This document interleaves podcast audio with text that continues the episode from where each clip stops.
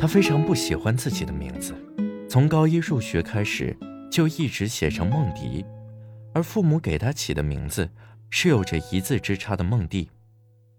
政治课上，老师问他：“你父母一定做梦都想要个男孩，所以给你起名叫梦蒂，是吧？”他只是尴尬的笑了笑，不知所措。于是，全班近八十个同学都知道了他父母重男轻女，想要一个儿子。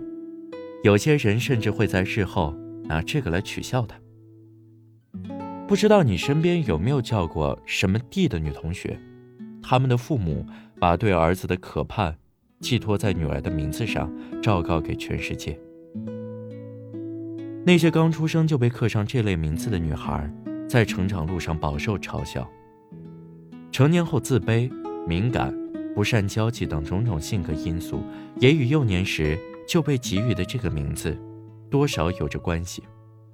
改名，是招娣女孩们有了自我意识之后，萌生的最强烈的想法。一个叫招娣的女孩，在二十五岁那年东奔西走了几个月后，终于改掉了这个令她厌恶的名字。她说，改名让她终于解开了多年的心结，改名后的自己不再被名字困扰，不再因此自卑。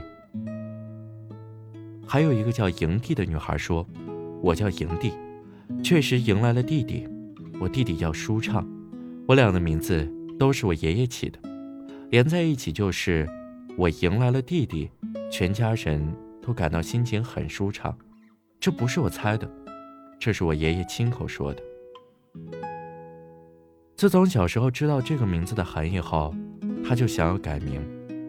有一次强烈要求改名。”问自己为什么不叫舒畅、开心、高兴，父母却直白的回答：“生下你的时候，我们并不高兴。”他为改名的事想破了头，除了爷爷，其他家人没有明确支持，但也并不反对。最后，他在网友们的鼓励下，经过两个月和层层手续，终于改掉了自己从小厌恶到大的名字，赋予了自己一个新的称号。一个完全与弟弟无关的名字。无论你有没有遇到过叫招娣的女同学，对招娣、迎娣、盼娣这样的名字应该一点也不陌生。莫言的长篇小说《丰乳肥臀》里，母亲上官鲁氏生的前七个女儿，分别叫来娣、招娣、领娣、想娣、盼娣、念娣、求娣。到了第八胎，终于生了对龙凤胎。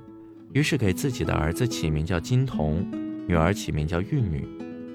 没读过多少年书的父母，在起名这件事上，创意无穷。像念儿这种在外人听来又好听又有诗意的名字，其实只不过是承载着父母想要一个儿子的念想。有人说自己有一个同学，女孩子叫孟郎，她有个弟弟叫孟元，女儿孟郎。生了儿子，因此梦圆。当然也有更直白的媚构、少婷、直弟、宝男、迎他，以及毫无个性的张超妹，只因为哥哥叫张超。这个名单后面还有无数个类似的名字。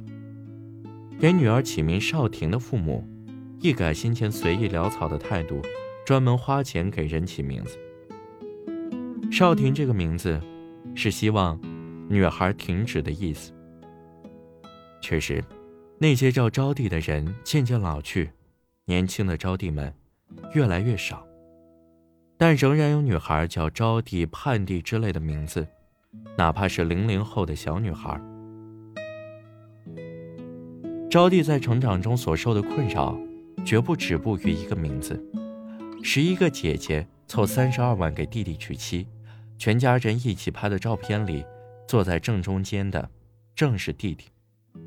前段时间，网传一对夫妻将自己二十二岁的女儿告上法庭，要她抚养两岁的弟弟，引发热议。对招娣女孩来说，原生家庭给他们带来的伤害，远比名字带给他们的伤害更多。知乎上那个叫招娣的女孩，决定考研的时候，爸妈强烈反对，叫上亲戚，一起说了很多伤害她的话。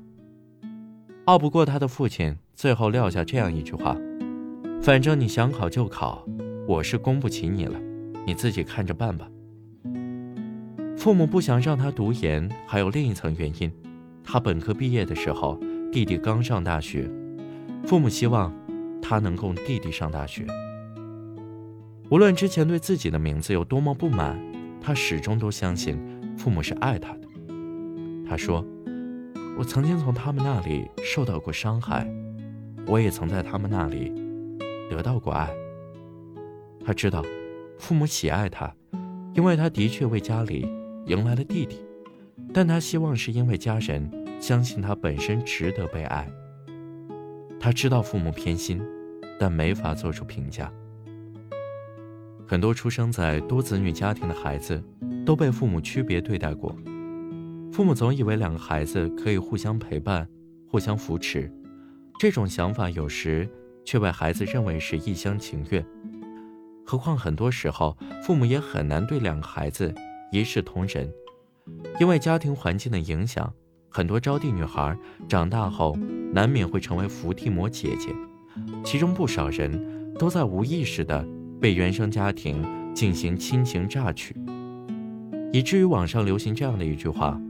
娶妻不娶伏地魔，名字只是代号，但对他们来说，改名却能让他们拥有崭新的人生。改名不过是招娣女孩们从伏地魔深坑里爬出来的第一步。好了，这就是今天的节目。联系我，欢迎关注我的新浪微博“阳城浩浩”。杨树的杨，过程的程，日天浩的浩，添加我的个人微信，主播程浩这四个字的全部拼音。感谢你的收听，我们下期再见。